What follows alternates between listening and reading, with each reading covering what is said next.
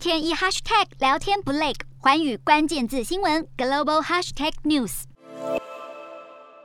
一声令下，全体涉及。摄氏零下的气温中，北大西洋公约组织及伙伴国军队集结在扼守北约欧洲北部边境的挪威，十四号起展开海陆空大规模军演。北约强调，这场行动并非有攻击目的的军事行动，而是两年一度的例行性军演。上一次二零二零年已经因为疫情而取消举行，而这一回的酷寒演习，参与演习部队共来自二十七国，被北约成员国的瑞典和芬兰也加入，包括美国海军陆战队第二远征军，共约三万名军人参加，其中近半数隶属于陆军部队，海军和空军各约八千人，另外还出动了两百架军机和五十艘战舰。演习范围将会跨足到北极圈内，但会与俄罗斯边界保持距离。另一方面，针对这场演习，挪威曾经邀请俄罗斯派出观察员，不过遭到莫斯科当局谢绝。而今年的酷寒演习预计会持续到四月一号。